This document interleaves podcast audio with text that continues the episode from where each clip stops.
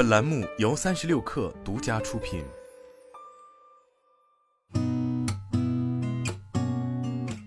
八点一刻，听互联网圈的新鲜事儿。今天是二零二四年一月二号，星期二，新年好，我是金盛。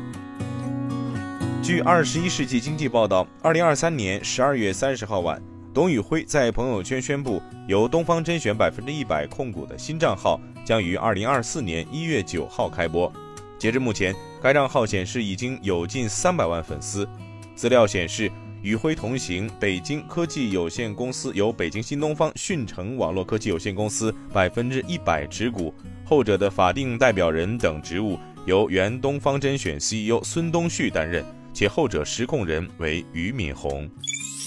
据第一财经报道，美吉姆中国总部二零二三年十二月三十一号发布声明称，美吉姆中国与北京地区美吉姆加盟中心系授权合作关系，各加盟中心为独立经营主体，美吉姆中国为其提供品牌授权以及课程、产品等方面的指导和支持，各加盟中心有义务按照加盟协议约定持续做好经营，为美吉姆会员提供课程服务。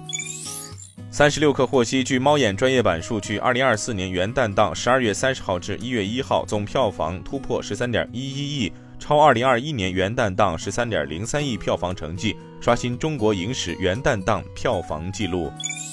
据彭博亿万富翁指数数据显示，特斯拉 CEO 埃隆·马斯克再次成为世界首富。根据数据，全球五百位最富有的企业家的总资产在二零二三年增长了一点五万亿美元。与马斯克同列前三名的还有法国大亨路易威登集团的拥有者伯纳德·阿诺特和亚马逊的创始人杰夫·贝索斯。排在第四位的是微软创始人比尔·盖茨，第五位为微软公司前首席执行官蒂夫·鲍尔默。作为富豪榜常客，股神巴菲特未能进入前五。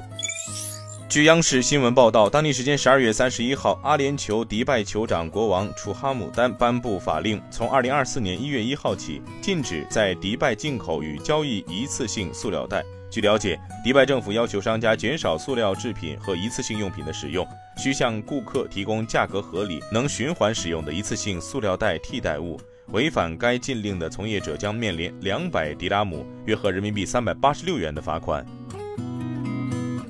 今天咱们就先聊到这儿，我是金盛八点一刻，咱们明天见。